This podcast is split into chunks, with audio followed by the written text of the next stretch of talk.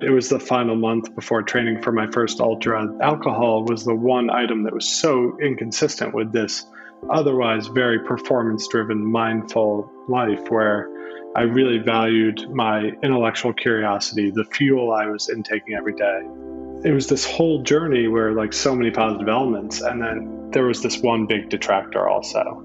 And I definitely also don't want to take away those celebratory moments, the cheat days, and like the stress relief. But I think you can get it also with just having a great beer too that doesn't have to have the alcohol. And so that was a huge revelation to me. And then it is an amazing feeling too when all of a sudden you're getting an amazing night's sleep on Friday night rather than having like two glasses of wine or a double IPA. And you just naturally want to wake up at five or six in the morning, just like you do during the week. And all of a sudden, you find two or three extra hours in the weekend, or your intellectual curiosities running till 10 p.m. at night rather than being suppressed. And some, it, it's crazy though. It uh, intellectual curiosity is, I think, captures it perfectly because that does get suppressed. You're totally right. I've had so many, done so much of my best thinking either early in the morning or late at night in the past eight years, or I've read more books since I turned 30 than I did in the 30 years before. And it is just, uh, I think it's totally a result of that. And it's this virtuous cycle. And that's the impact my wife saw on me. Um, and so that's definitely the impact we're trying to have in the world for sure.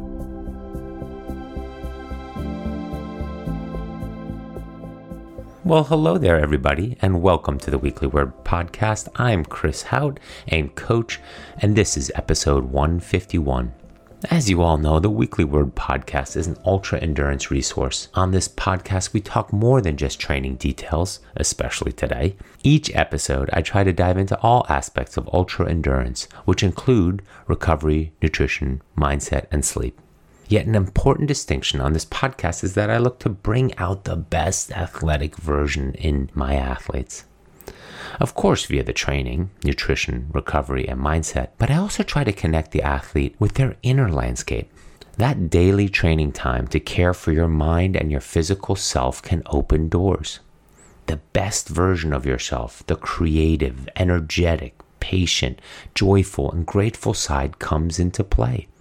Daily self care in the form of training, nutrition, sleep, and mindset allows you to create from your inner world versus merely consume from the external world. It allows you to be more the author of your life story versus merely a reader of it. I hope to help endurance athletes discover this, this version of ourselves, or more of it, through that daily training that challenges you physically as well as mentally. To spend time with your thoughts and hearing what your inner voice has to share.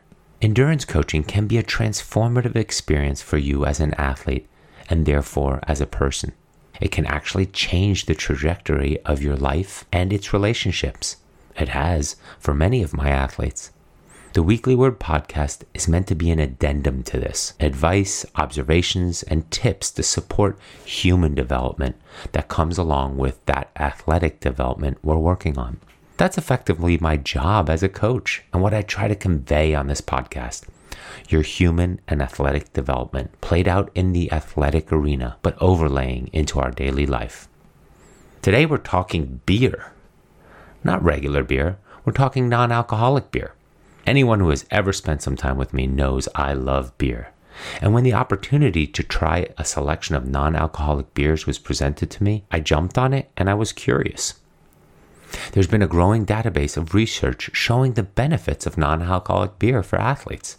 It has even gone so far to become something national teams serve their athletes on purpose, pre and post events. Any quick internet search will yield how prevalent non alcoholic beer was in the past two Olympic Games and how it is a growing beverage of interest in the endurance world. I personally started observing this entry into the endurance market back in 2015 in Kona at the Ironman World Championships. I like to think it's been there a lot longer because I've seen athletes sponsored and drinking non alcoholic beers for many years prior. But its real big marketing display began in 2015. Since then, the growth of the non alcoholic beer market in our endurance community has been quite apparent. And so when Athletic Brewing Company reached out to me, I thought it would be great to have them on the Weekly Word podcast and introduce non alcoholic beer to our endurance community. I hope you enjoy this educational and fun conversation with Bill Shufelt, the co founder of Athletic Brewing Company. We dive into many topics that I think might surprise you, especially the health benefits of this beer. With B12 vitamins, folic acid, as well as a lot of isotonic properties, non alcoholic beer is quite an interesting choice.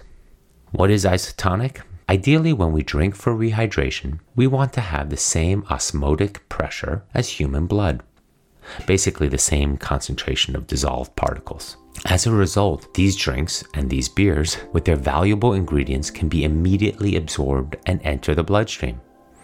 As we know, one of the key aspects of ultra endurance is a healthy, balanced diet and the lifestyle choices that come with it.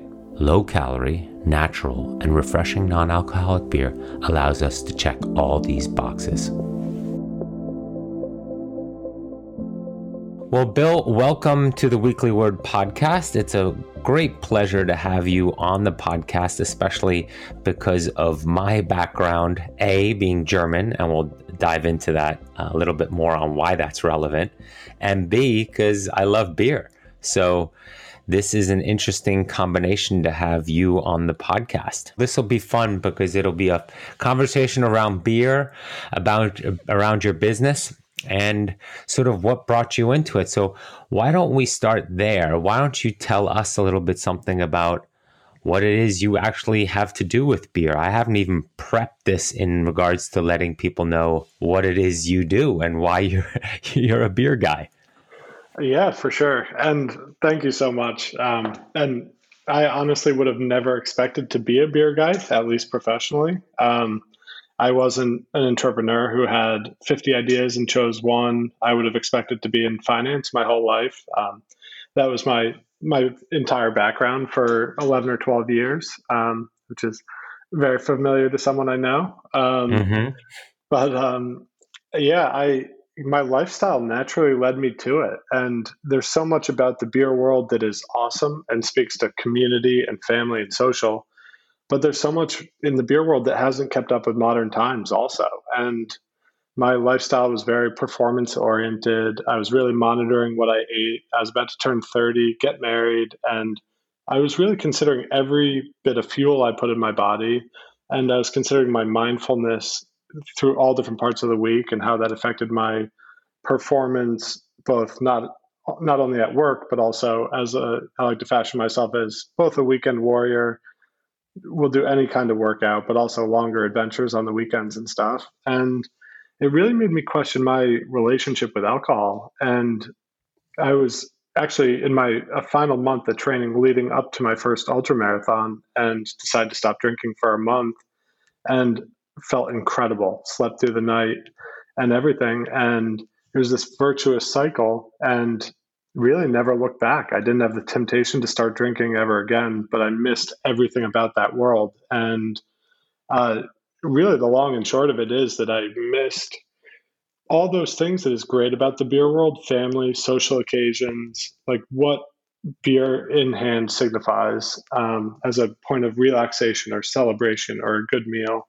And wanted to bring that up to speed as something humans have been drinking for thousands of years and get it up to modern health trends. Um, so that was kind of the beginning of the idea, and led me led me down this path of non-alcoholic beer, which was something I had previously never thought of, except to make fun of non-alcoholic beer, um, which non-alcoholic.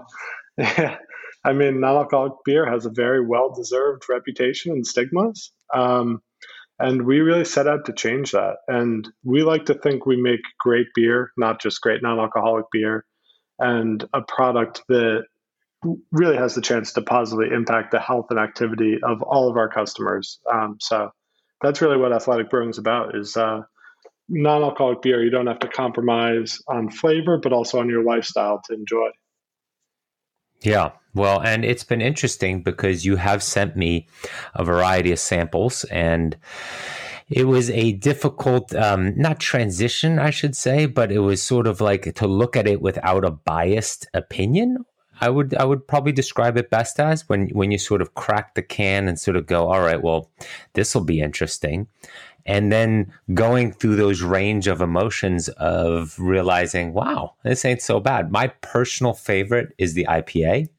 Um, just because that has the closest flavor and the hoppiness of a beer. Um, but it was, I'll be honest with you, the first thing I did, I was driving to Park City and we were doing a big training week there. And I said to Emily, my better half, I was like, I think I might just open a beer while I'm driving. Um, and uh, she's like, What? What are you talking about? I was like, It's non alcoholic beer. It's, I mean, it, and I, it was sort of in the evening. We've been driving most of the day. And it was refreshing and it was nice to be able to drink something other than water or a soda while you're while you're driving.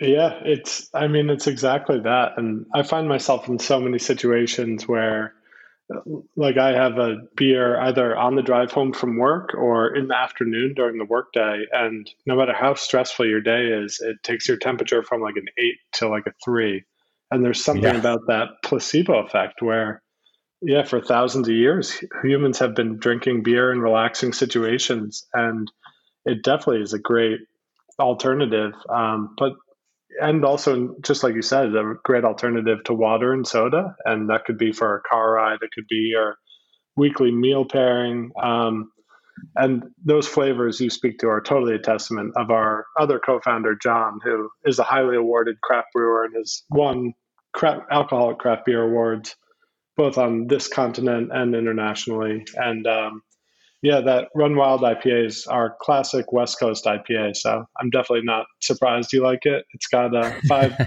yeah, five different Pacific Northwest hops with um, Citra, Mosaic, and an organic Vienna malt backbone. So it's uh, nice. definitely, yeah, definitely all the like wholesome goodness of beer, and then um, just without the dehydrating alcohol. Yeah, yeah. I mean, again, it was a it was a positive experience to go through. But let's uh, sort of take a step back. So what you started in 2015, is it, with um, Athletic Brewing? Um, so we launched commercially in 2018. Um, I started planning in 2014, uh, towards the end of the year. Um, yeah, and I'd really been in finance the prior 12 years up to that, like a very demanding day job and wouldn't have expected to ever transition out of that truly. Yeah yeah. And so then you found this market niche somewhat because i was reading 30% of americans don't drink alcohol. And so that's a huge huge untapped market. And there was also some sort of um, awakening happening right around that time in 2018 yeah it's it's interesting. Um, and I, I think it's got remnants all the way back to like prohibition era stigmas that are so outdated now and stigmas around the word sober and it's very much like stigmas around words like vegan also. Yeah um, for sure. that maybe haven't kept up with modern health trends and i was shocked but yeah 30% of adults don't drink at all 50% of 0.1 drinks or less per week so essentially don't drink and 80% of adults have six drinks or less per week, so less than one drink a day. Um, so, like most of the alcohol in our country is being drank by 20% of the people in the country, um, which is totally the opposite of what traditional beer and alcohol marketing would lead you to believe. Um, yeah. And yeah, I always thought when when I stopped drinking, I always assumed I was such an outlier and it was such an awakening when I realized that, wow, there are so many people in my community, my workplace, even my family I didn't know who had stopped drinking. Um, and so it was definitely eye opening for me. Yeah. Well, and interesting too, just from the finance perspective, if 20% is the market, that something doesn't seem right there, that nobody's really serving in that space with the, the, that demand with regards to something refreshing and the placebo effect. The remaining 80% properly, Finance 101 says, aha, there might be something there. It, it's crazy. And so, like, the moment for like my wife saw objectively the positive impact not drinking had on my life and that was really in all areas of my life. It was mm-hmm. it was better sleep, better health, better relationships and communication with my friends and family, better performance at work, um, and it just all fed on itself and like became a virtuous cycle. Um, so my interest in starting the company was there are 15 million Amer- adult Americans in the U.S. who have documented alcohol use disorder. And that is such a big number, but it's probably multiple times that of people who struggle with moderation. And mm-hmm. um, and it's always been this like secretive thing for people to get sober. And my wife saw the positive impact that choice had on me, and I really wanted to make put a real big dent in sobriety in America and improve the lives of tens of millions of people. And that fire that was lit under me by conversation with me and my wife was something that'll never go out. Um, but as you said, at, like being a finance guy, also, the more I researched, I was like, oh my goodness, like worldwide, the average non alcoholic beer market is 6% of the overall beer market. Um, and in the US, it was 0.3% of the beer market. Um, and then, yeah, there, you, beer and wine and spirits like most sell a huge percentage of their volume on Friday and Saturday nights, but they're missing five days of the week and about like 60 70% of the population most of those days also. So economically, something I always like to talk to our retail and distribution partners about is really 90% of drinking occasions are non-alcoholic drinking occasions.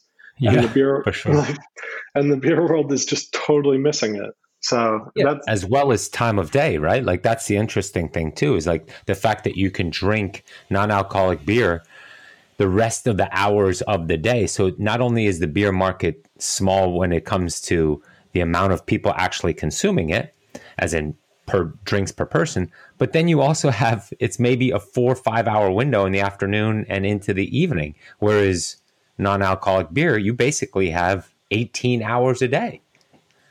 Hundred percent, and we kind of like to refer to it as that like line in the sand in the day. When you decide to have your first drink, it kind of takes a lot of things off the table for the rest of your day. And, Absolutely, yeah, and that's like exactly what we want to promote. Is what about this being your new golf course beer? What about this being your post race beer? If you're finishing a Spartan race or an Ironman or something earlier in the day, um, this is an incredible celebration beer and then enjoy the rest of your day, be able to drive home and everything. Yeah, I mean, and that's exactly what spoke to me with regards to having you on the podcast is this connection with the endurance athletes and this community in general is we do so much to try and take care of our body besides the training with when we talk recovery when we talk nutrition when we talk sleep. And all those are impacted by alcohol. And I, will be the first to admit that I have a fair share of beer. I love beer, but I'm also fully aware, like you said, there's a line in the sand I'm crossing. As of this point, the rest of my afternoon, evening, whatever, is not going to be as effective. It's basically shutting down my day. And if I have another workout that day on a weekend or on a weekday, there's none of that in between. Or if I have, um, certain things to do in the evening, but I don't want to give up that beer, I just lost a lot of productivity. And so, this aspect of it falling in line with the um, the health and fitness lifestyle choices that we're making and compromises that we're already making, you actually take a compromise off the table that you actually can enjoy a beer and all the effects of it with, with regards to health like you said, the placebo effect of just relaxing and drinking something other than water or a recovery drink.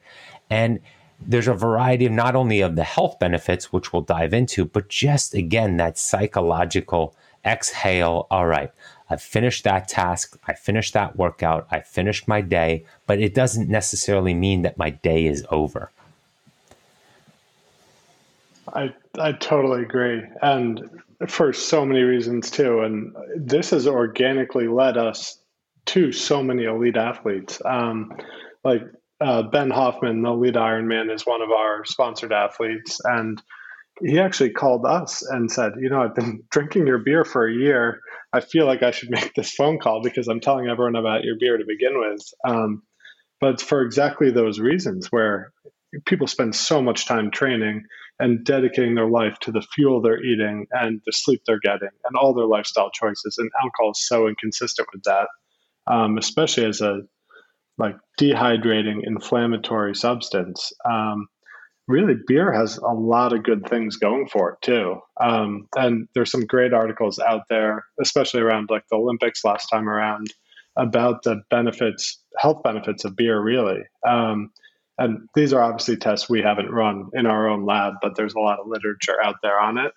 Um, but ranging from anti-inflammatory to rehydrating to multiple different kinds of electrolytes, vitamin B, D, calcium. It's really exciting.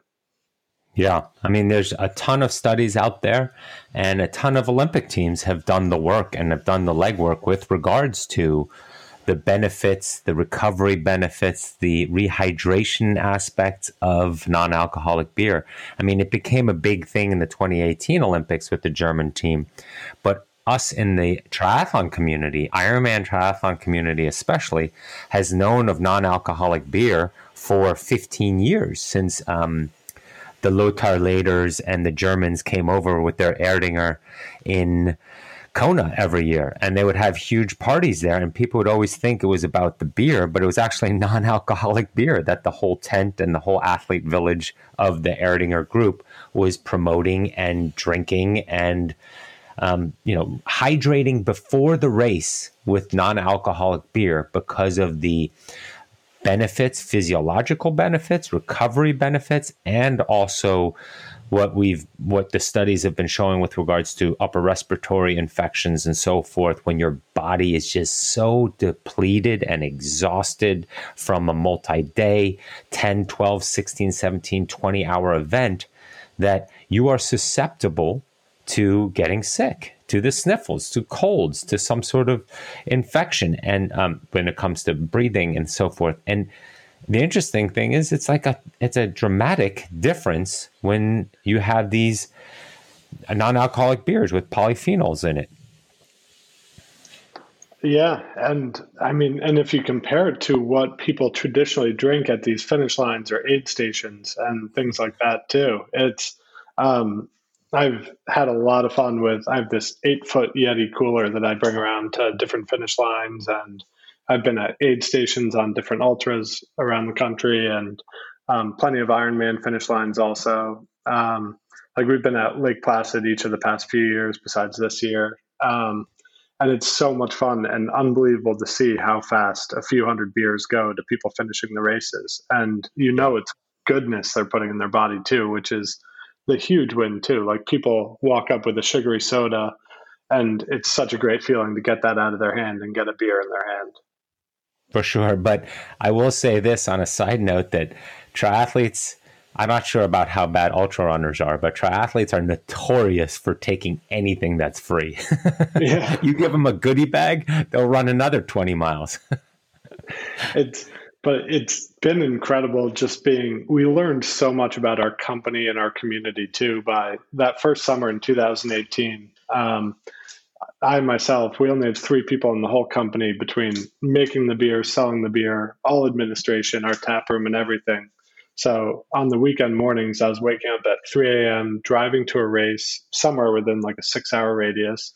And I did 65 athletic events myself, where a lot of them I ran the race and then got behind the booth or and just gave out 500 to 1,000 beers every weekend. And yeah, it was so much fun. Like talking to people and learning about our company and everything. It was uh, I definitely wouldn't trade those grassroots day days for anything. grassroots is fun for sure. Um, so, with regards to the beer aspect as well, with the the normal terminology around and the knowledge around how beer dehydrates and non-alcoholic beer actually rehydrates um, it's sort of something that i always like to bring up it's not necessarily normal that after a long run or a long training day that your legs turn into these bricks or just stiff logs. Um, there's a lot that can be done around that to help you recover faster. And one of those aspects is rehydrating properly, but also with the proper ingredients, electrolytes, antioxidants that it'd be hard to find something as effective as non-alcoholic beer. Yeah, it really is. And on top of it all, it's all ingredients you recognize. It's just four simple ingredients water, hops, barley, and yeast. And so it's not something you're wondering what this food dye is, what this like synthetic ingredient is. It's we use certified organic grains and then um, yeah, but the the properties of a full fermentation um, are really good for the human body too, where it's it is uh, significant potassium, sodium, uh, excuse me, um, vitamin B, D, calcium, um, and all really good things. But it's almost um, also addition by subtraction, and you don't have the bad things also. So it's yeah. uh, where if you're looking at a say say someone's finishing a race and drinking a low calorie light beer that's in the 4% range. Mm-hmm. The general rule of thumb is 20 calories per 1% alcohol. So if if someone's drinking a 100 calorie light beer at a finish line, that's 80 plus calories right there of just like ethanol calories. And so our like 50 to 70 calories in our beer from organic grains and then just with other ingredients like hops and yeast in it as well. Yeah, and fermentation. I mean, we eat or we're um, recommended to eat fermented foods as well. So, a fermented organic product, let's say like a beer, a non alcoholic beer, has very similar qualities and effects on the gut and the body as well. So, I can see how the two relate quite closely. And as you said, you know, all the benefits. Now, many would argue that the benefits of regular beer are very similar. And that is, I think you would agree, in most cases true. It's just that it comes with negative aspects too and downsides that in many cases really outweigh or nullify the benefits that you're getting of the beer in the first place. Yeah, I totally agree. And just the diuretic um, qualities of alcohol yeah. definitely just all your body wants is hydration at that point and it just strips it out. Even like your existing hydration it'll pull more than you're taking in out of your body. Um, yeah. so obviously that's a huge detractor. Um, but I, I, totally agree. I am all about all about gut health. Um, and i drink a kombucha every day even like well outside the sphere of our products. Um, i try to consume any fermented foods that i can get my hands on yeah. So, with regards to your brewing process, which one do you use as we, or as we, as I did some digging into how this works the non alcoholic aspect from reverse osmosis to the thermal aspects or approach to the um, specific bio um, industrious grains or, uh, excuse me, yeast strains that in order to um, activate the fermentation differently. How do you guys go about it? Yeah, and I think you hit the nail on the head with there are a number of ways that people go about making non alcoholic beer, and 95% of the non alcoholic beer in the world is made using industrialized technologies um, that either burn off the alcohol or aggressively filter it out. And unless you're going for like a very like crisp Pilsner type beer or lager, um, you lose a lot there and it doesn't they don't really respect the nature of the ingredients and kind of like the essence of everything we love about food um, be it the organic ingredients the hops the aromas everything you want to come through um, really all those delicacies and nuance are lost in those processes so mm-hmm. john and i really went back and said as a baseline if those processes worked, the brewing community is incredible. And they would already be making a wide range of great non alcoholic beer for all occasions.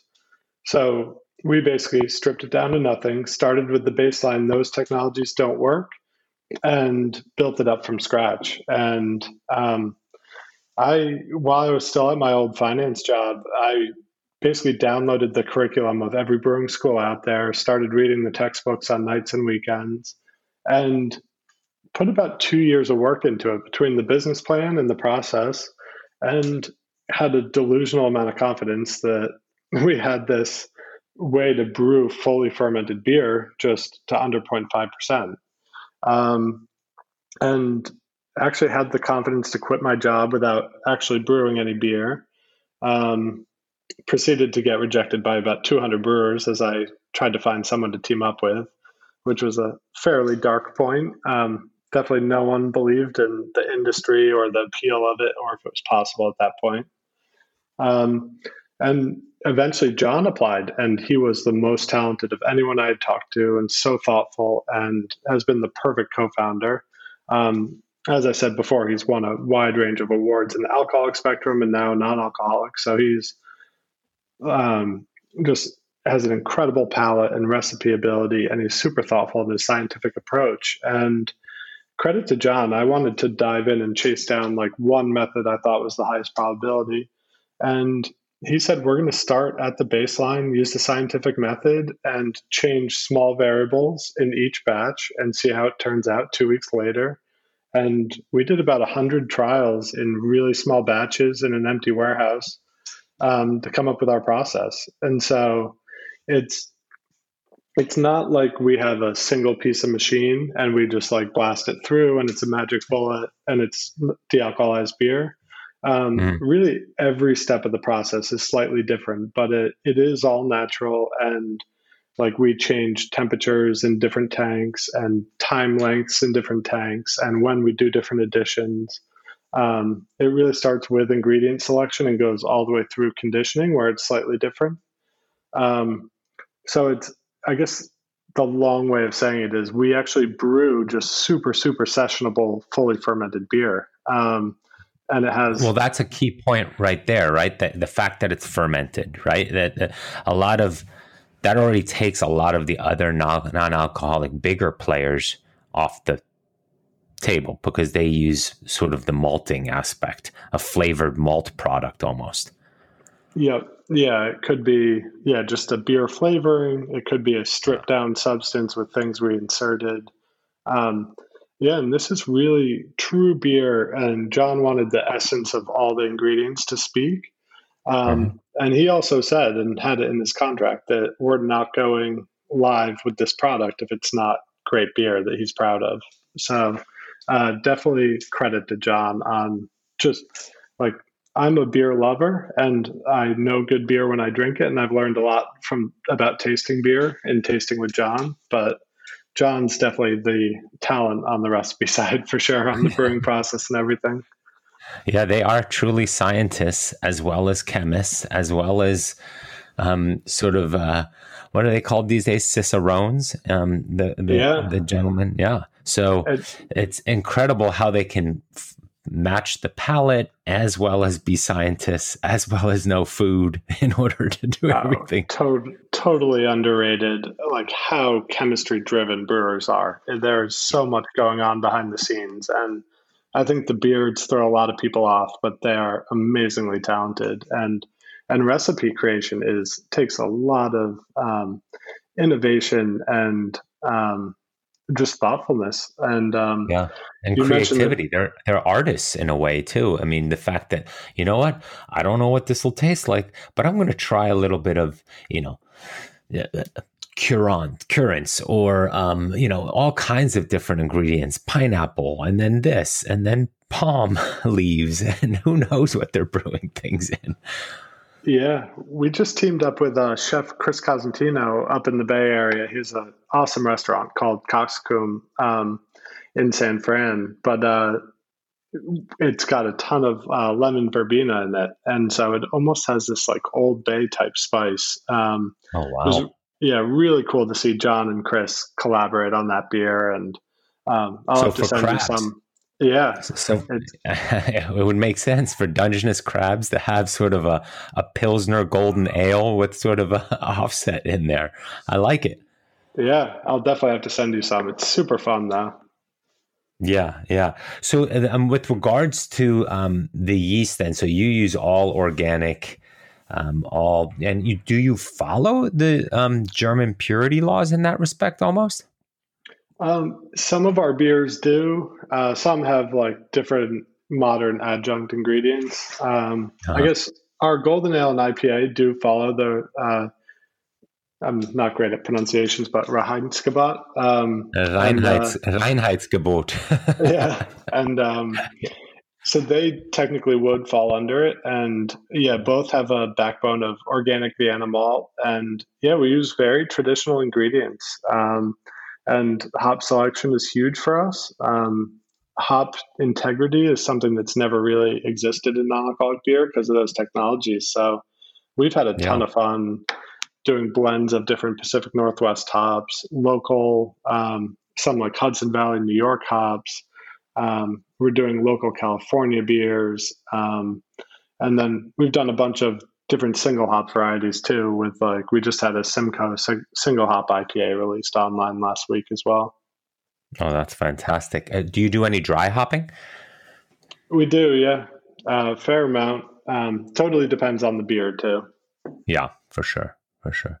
So, given this past eight months um, and what we've all been reading in the mainstream media about how, how everybody's almost drinking more and that liquor store sales and beer sales have actually stabilized, if not been growing due to the pandemic and people being at home.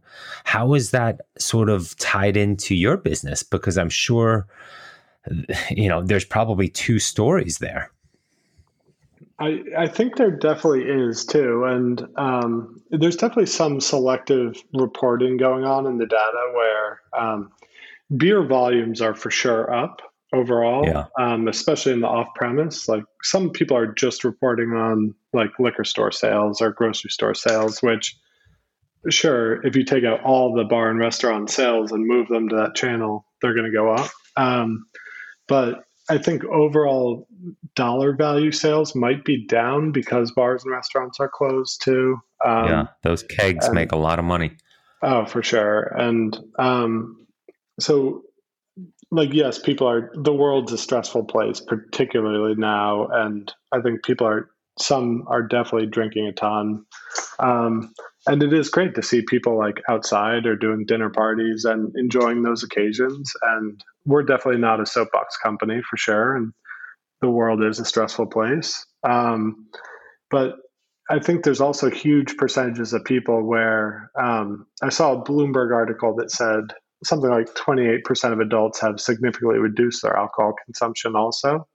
Um, where I think people waking up in the same spot over and over again with a lot of variables of their life stripped out, it's easy to, easier to identify the effect alcohol is having on sleep, on how you feel during the day, on your eating habits, on your performance. And if you take out those variables like travel and going to your office and being presented with a wide range of meal choices, it's really easy to dial in how that alcohol affects your day to day.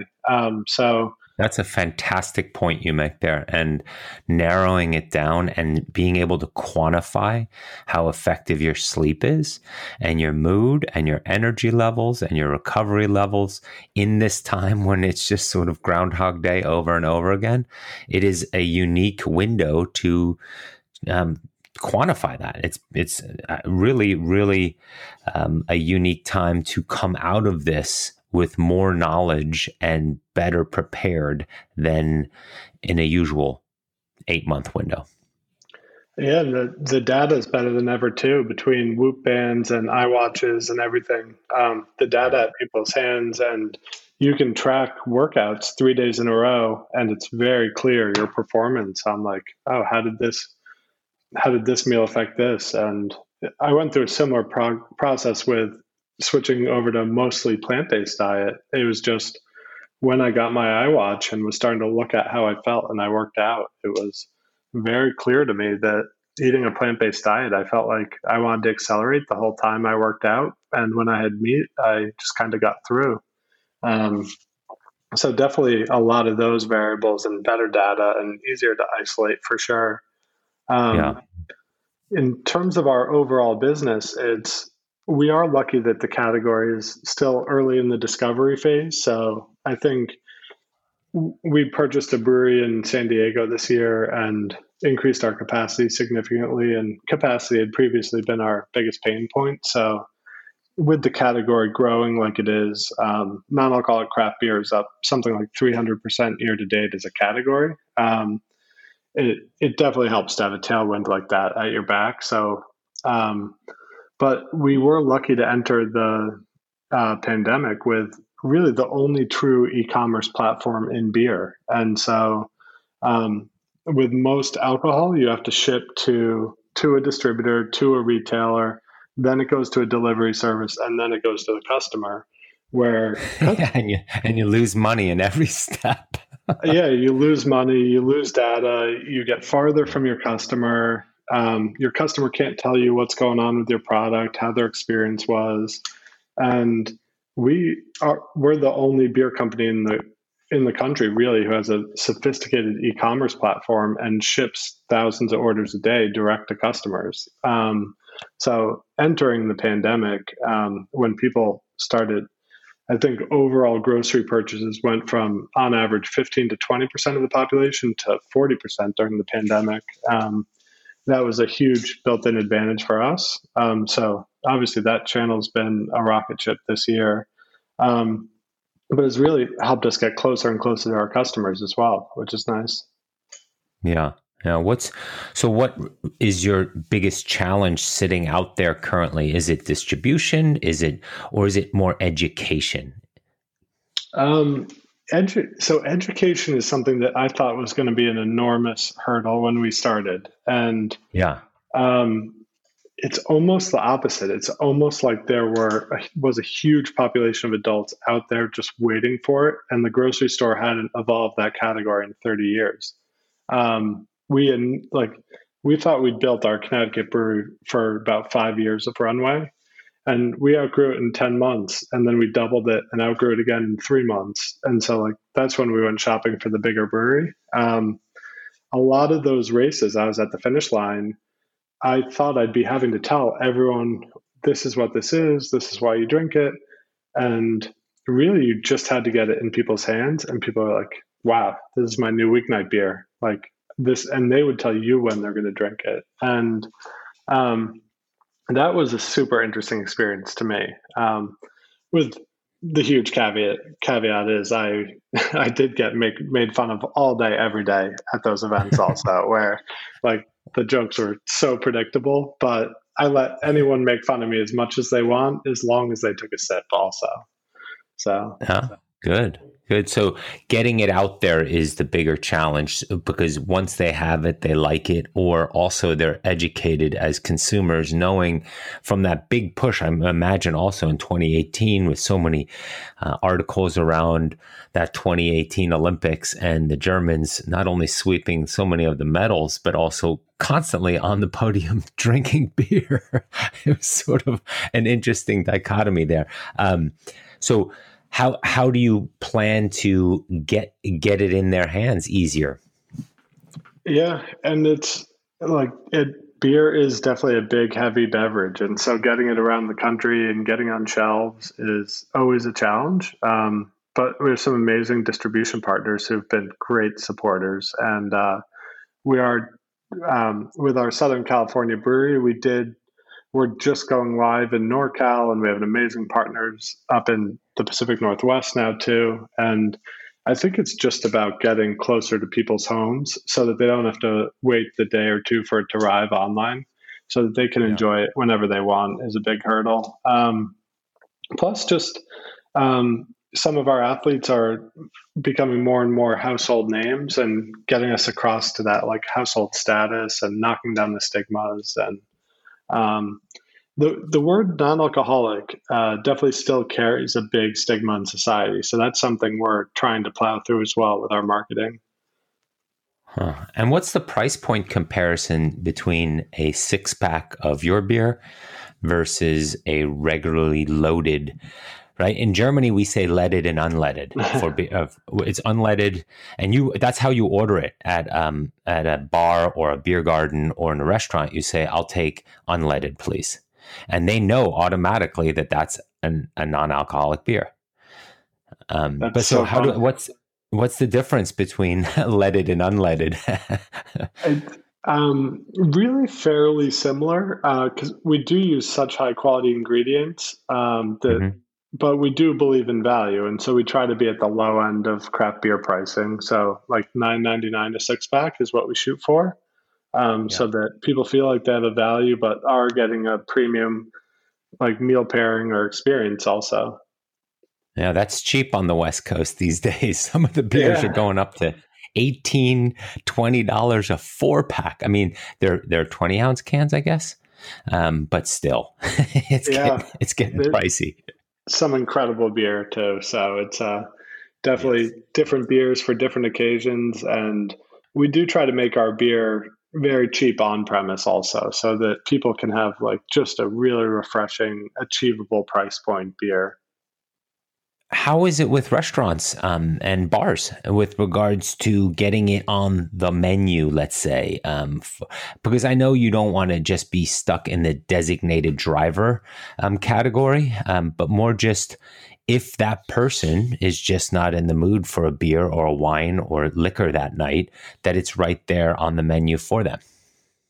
I, you hit it right on the head that um, most people don't even ask for non-alcoholic beer because they assume that and they assume there's a dusty bottle in the back of the fridge. Um, and we really if it's the difference between being on menu and off menu is huge in velocity. And uh, to add to that when we can get on tap too um, like we've never lost a tap handle once we've gone on because there's a different like there's not only the daytime and lunch drinkers there's the curious drinkers who want to try it out or may want it as a pacer beer. Um, and it turns um, at some new york city bars we've been their top selling well before covid um, we are the top selling beer for 15 months straight at Top Hops which is one of new york's best craft beer bars. Um, and they have basically everything in the store. Um, and it it is really a lot of 20 somethings 30 somethings professionals weekend warriors um, people who just want a good beer and want the experience but don't want to deal with everything else especially during the week.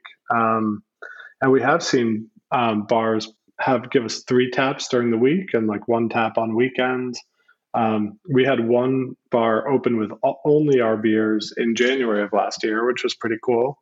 Um, yeah. so it it's definitely been fun and we've had such a small sales team in the past. We're really excited to have more teammates now to really be able to properly educate and service the on premise as well yeah, I can imagine that the licenses are obviously different. It's probably, um, I would guess, your FDA versus ATF, yeah. for lack of a better description. But let's say for uh, plant based restaurants or where, where they don't even have alcohol on the menu, but you can offer your beer.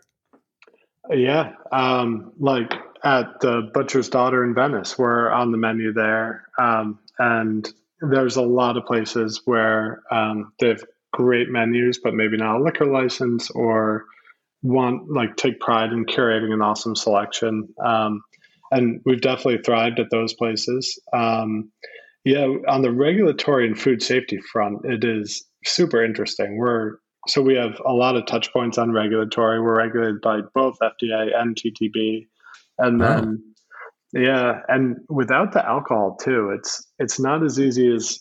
So we always thought making the beer would be the hardest part. Really, food safety is every bit as hard uh, gotcha. because alcohol is such an incredible preservative that you really need to take care with your quality. And we've significantly overinvested in quality throughout the life cycle of our company. But yet, but yet you're stuck on the other side with taps of bars that yeah. aren't necessarily the best places to switch out tap handles on a couple nights a week because uh, those lines I uh, I can imagine are not that reliable.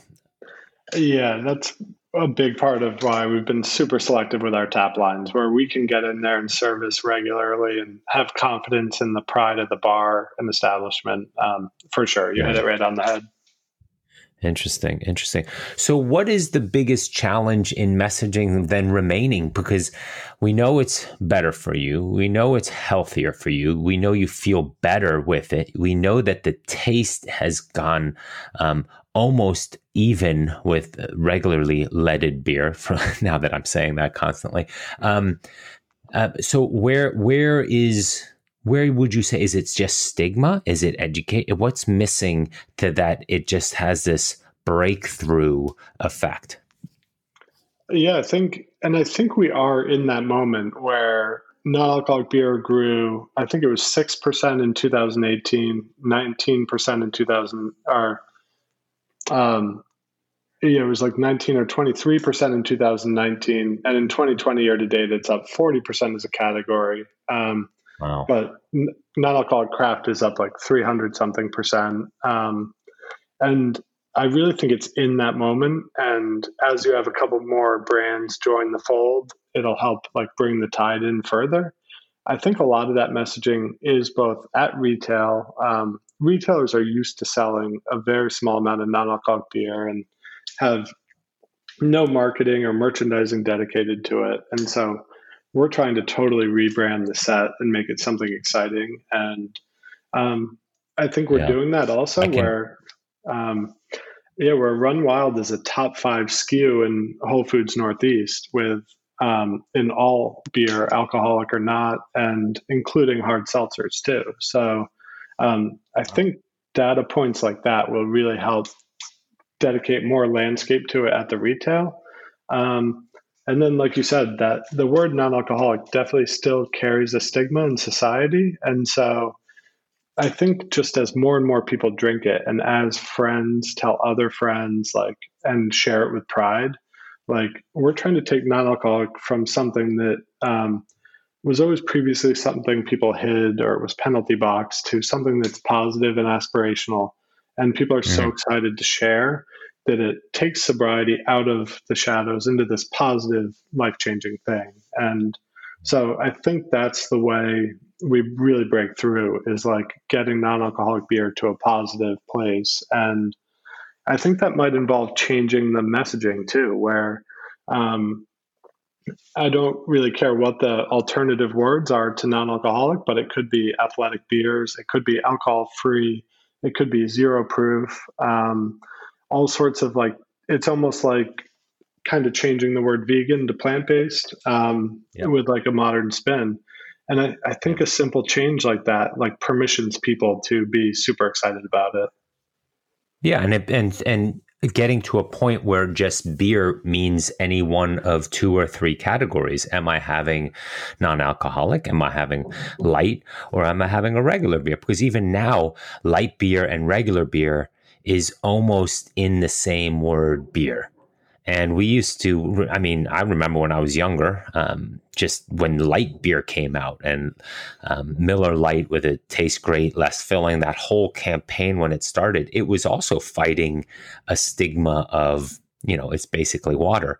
And now, you know, hundreds of millions of dollars later, it is, um, you don't look at it the same way. It is just under the beer category. And I can imagine you guys fight the same thing. There's millions and millions and millions of dollars every day put into beer advertisement and messaging around beer that trying to build it organically and word of mouth and fighting for shelf space and eye space um, of the consumer is is could be daunting. But when you know you have a high quality product that not only is healthy and better for you but tastes good i think you're um, you can just observe the truth come forward in the right if if I'm using the right words.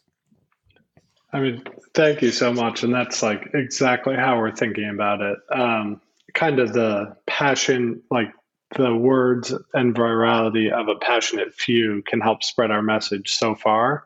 Um, yeah. And we are definitely ha- happy to have some bigger brands coming out with non-alcoholic brands as well. Like Heineken Zero launching was definitely a godsend for the category as well.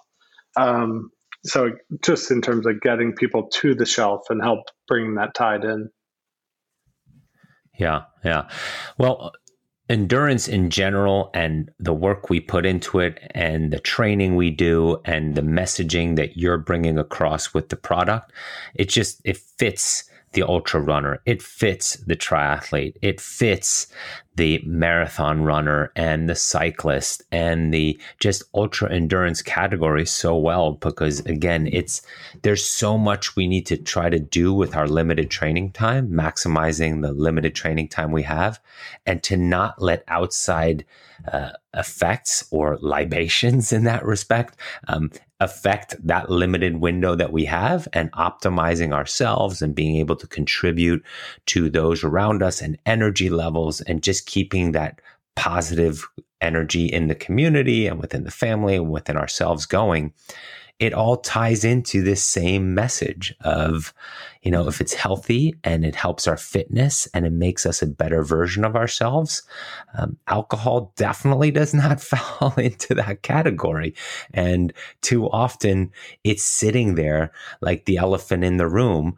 You go through 12 hours of your day um, living the best version of yourself or trying to, right? We're all chasing that, trying to. And yet, we hit this sort of proverbial five o'clock and we're like, all right, now we're done with that. Um, now it's, uh, you know, sort of like a cheat day, right? Here we do, we try to practice good nutrition for six days a week. And that's why, like, I know Emily definitely doesn't like the word cheat day because it's like you worked hard and you were consistent and you felt the benefits six days a week. And then on the seventh day you just undo it all or you you give yourself permission to undo it a lot of it. And it's sort of similar to every day with an alcoholic drink or even a long weekend with alcoholic drinks that you just sort of you you train so much you sacrifice so much you fit so much in these little windows. And then you're going to or you risk compromising a lot with you know using that five o'clock cutoff of now i take care of myself and you're actually not. So it's a very exciting and interesting and a new angle on a product and a time of our day and how we go about it that actually is positive in in such a unique way. I mean you just said it so perfectly and in so many different ways. Um, and I totally agree, obviously, in everything you said. Um, and there is that almost self destructive element of alcohol where um, it took me stepping away, and it was performance and endurance that led me to this place also. Um, I, it was the final month before training for my first ultra that I decided to stop drinking. And at that point, it was exactly like you said. It was so clear that alcohol was the one item that was so inconsistent with this otherwise very performance driven, mindful life where I really valued my intellectual curiosity, the fuel I was intaking every day.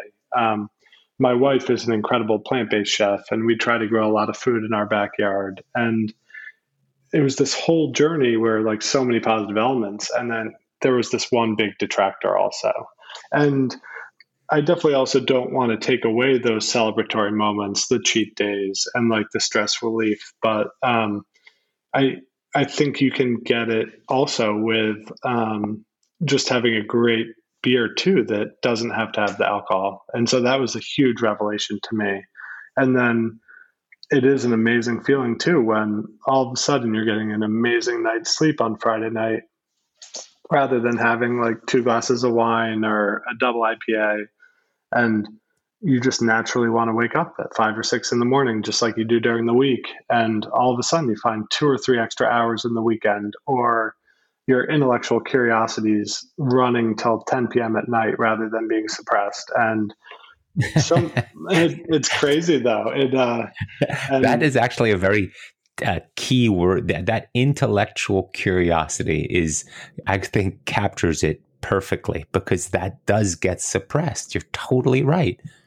And it's it's exactly that, and it's I've had so many done so much of my best thinking either early in the morning or late at night in the past eight years, or I've read more books since I turned thirty than I did in the thirty years before, um, and it's it is just uh, I think it's totally a result of that, and it's this virtuous cycle, and that's the impact my wife saw on me, um, and so that's definitely the impact we're trying to have in the world for sure.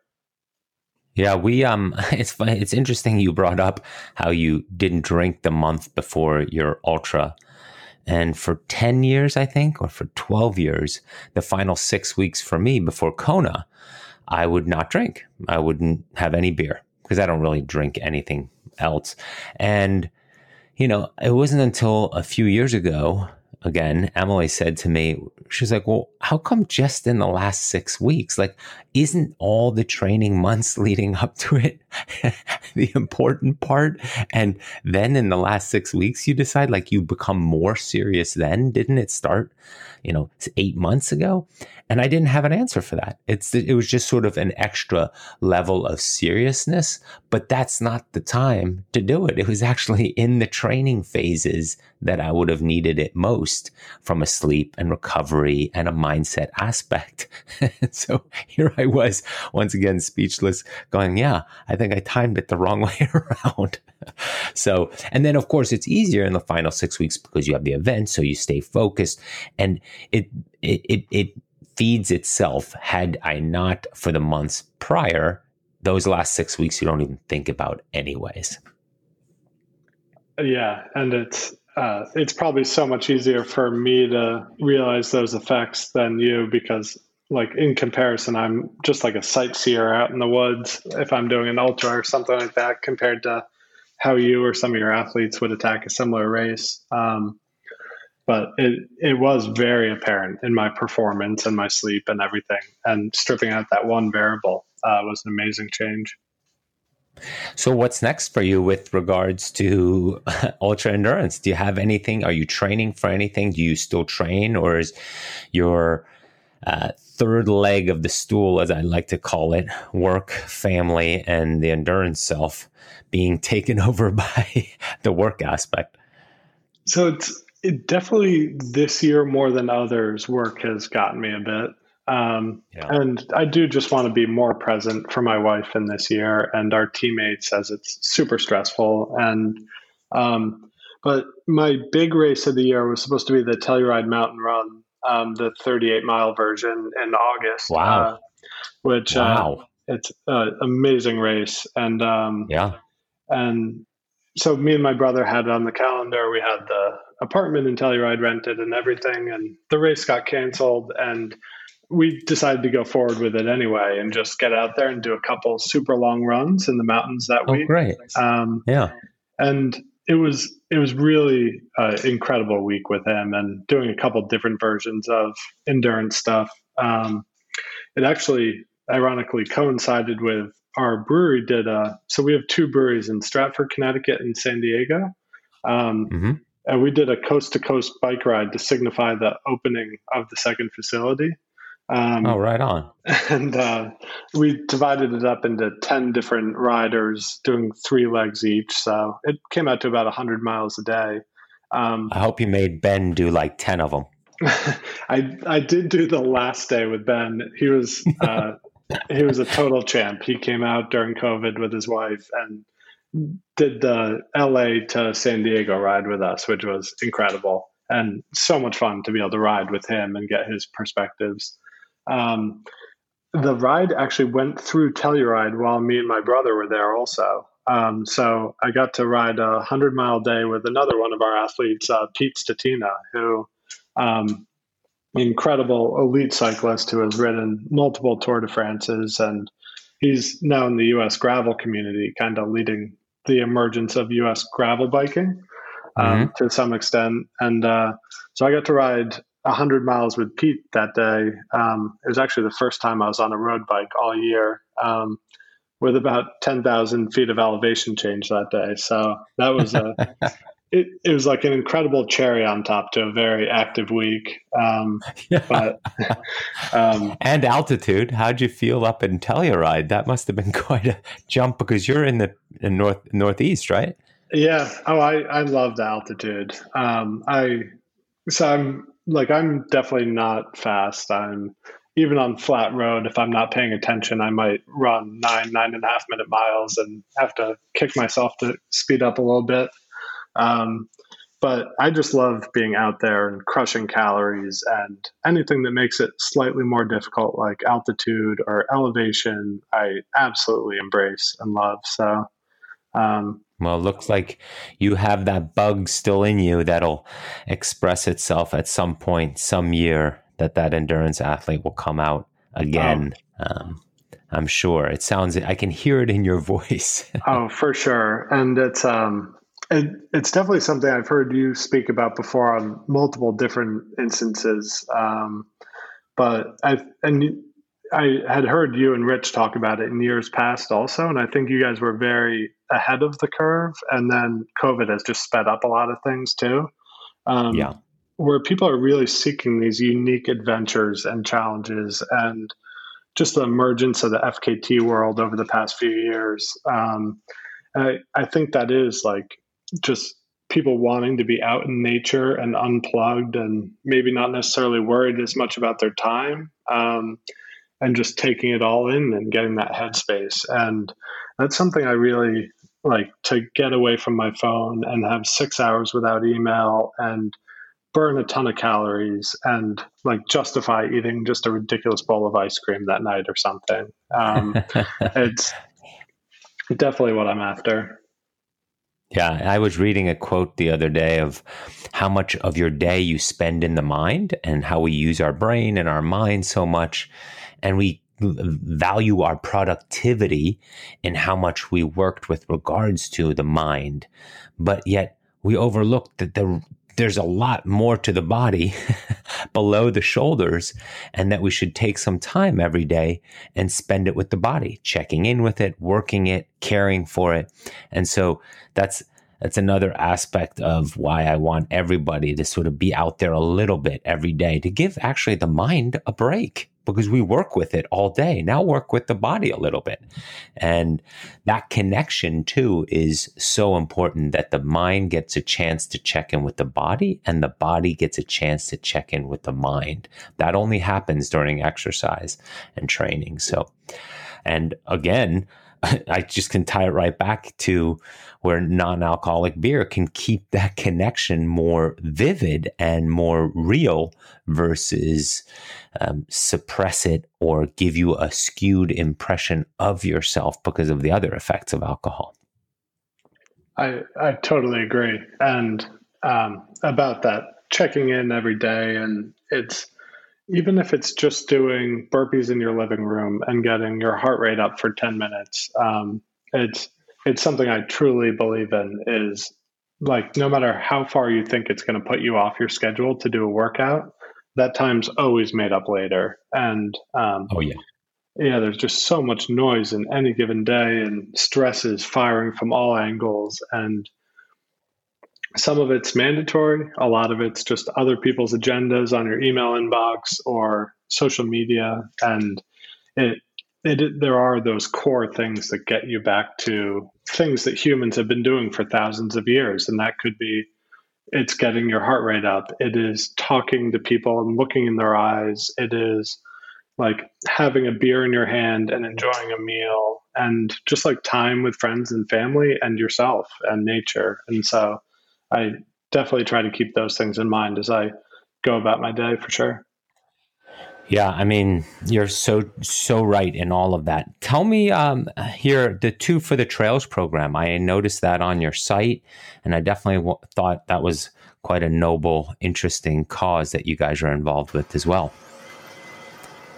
Yeah, thank you. It's um, it's something that I mean, me and my brother um, like and really so many people in our company. And like the outdoors is so core to human health and activity.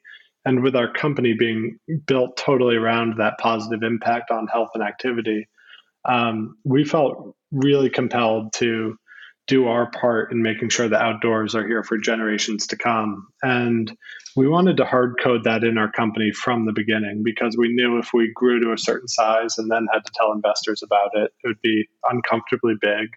Um, so we don't rate since day one have donated two percent of all sales to trail and park cleanups, and that could be anything from urban parks and playgrounds all the way to like the most remote, like Maine Huts and Trails cabins. Um, and we not only donate the 2% of all sales, we go out and do trail and park cleanup days with our team, our ambassadors all over the country. And um, we try not to do it in huge checks and corporate sponsorships. We do it in small, like one, two, three, five thousand dollar checks to municipalities and small parks all over the country. Um, and this year we're on pace to do about 350,000 in just trail and park cleanups alone. Um, so we're super proud of that. And with the world opening back up, we've done about six trail and park cleanups since August 1st, um, really all across the country.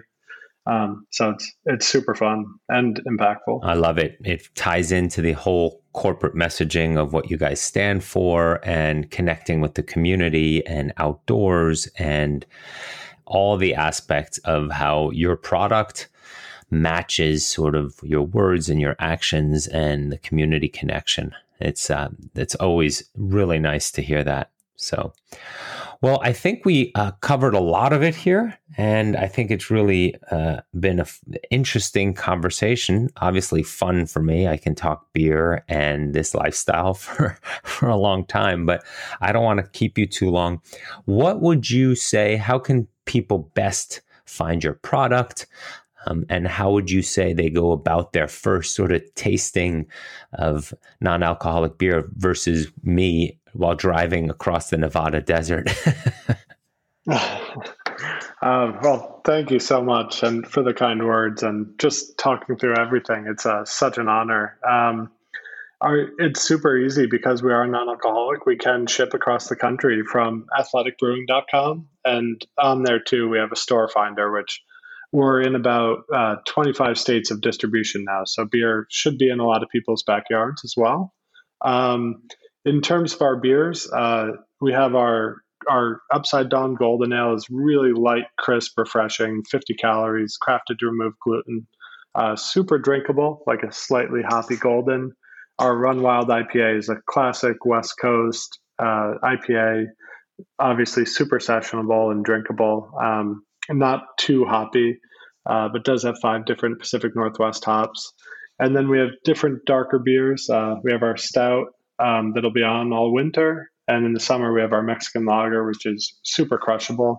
And then a whole range of different other beers that hit the market on a rotating monthly basis from double IPAs, single hop IPAs, fruited sours, um, all sorts of fun stuff coming out. So that's really, um, really interesting to hear all the, the usual brewery lingo for a non alcoholic brewery. I think that's interesting to hear. Oh, it's so much fun. And our brewing team is incredible. Now that, um, so we have pilot systems on both breweries too, and we try stuff out and then scale it up as people like it. And like for example, right now we have our East and West Coast brewing teams battling on different pumpkin beers. Um, we just released another West Coast IPA. Um, so a lot of a lot of fun stuff going on. Well, great. Well, great. Well, I really appreciate this little bit over an hour of your time and the samples. I plan to take uh, the Run Wild on the Oregon coast with me because after uh, you know 130, 140 miles a day of cycling, um, trying to fit in beer in that window might be challenging. So having that along will be uh, will be a good sample on how quickly I recover and I'm back at it at 7 a.m. the next morning. So I appreciate you sending that to me. I appreciate you being on. And usually I ask all my guests, you know, if they're beer or wine people, but I pretty much have that answer with you.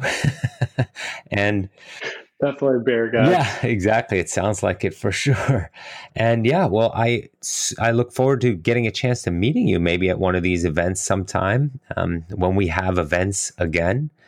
And until then, I um, wish you all the best in the growth of this company and this mission that you guys are on. And anything I can do to help promote or get the word out or help the, the branding of crafting a new message versus non-alcoholic, leaded and unleaded, um, I'd be glad to uh, be part of that.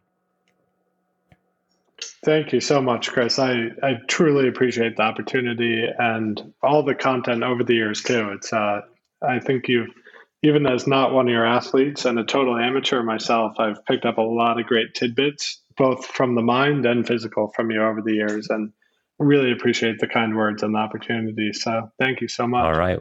Well, thank you, and I look forward to sometime meeting you in the future. Yeah, hopefully see you at a finish line. I probably won't see you on the race course itself, actually. I think we're in different leagues. All right.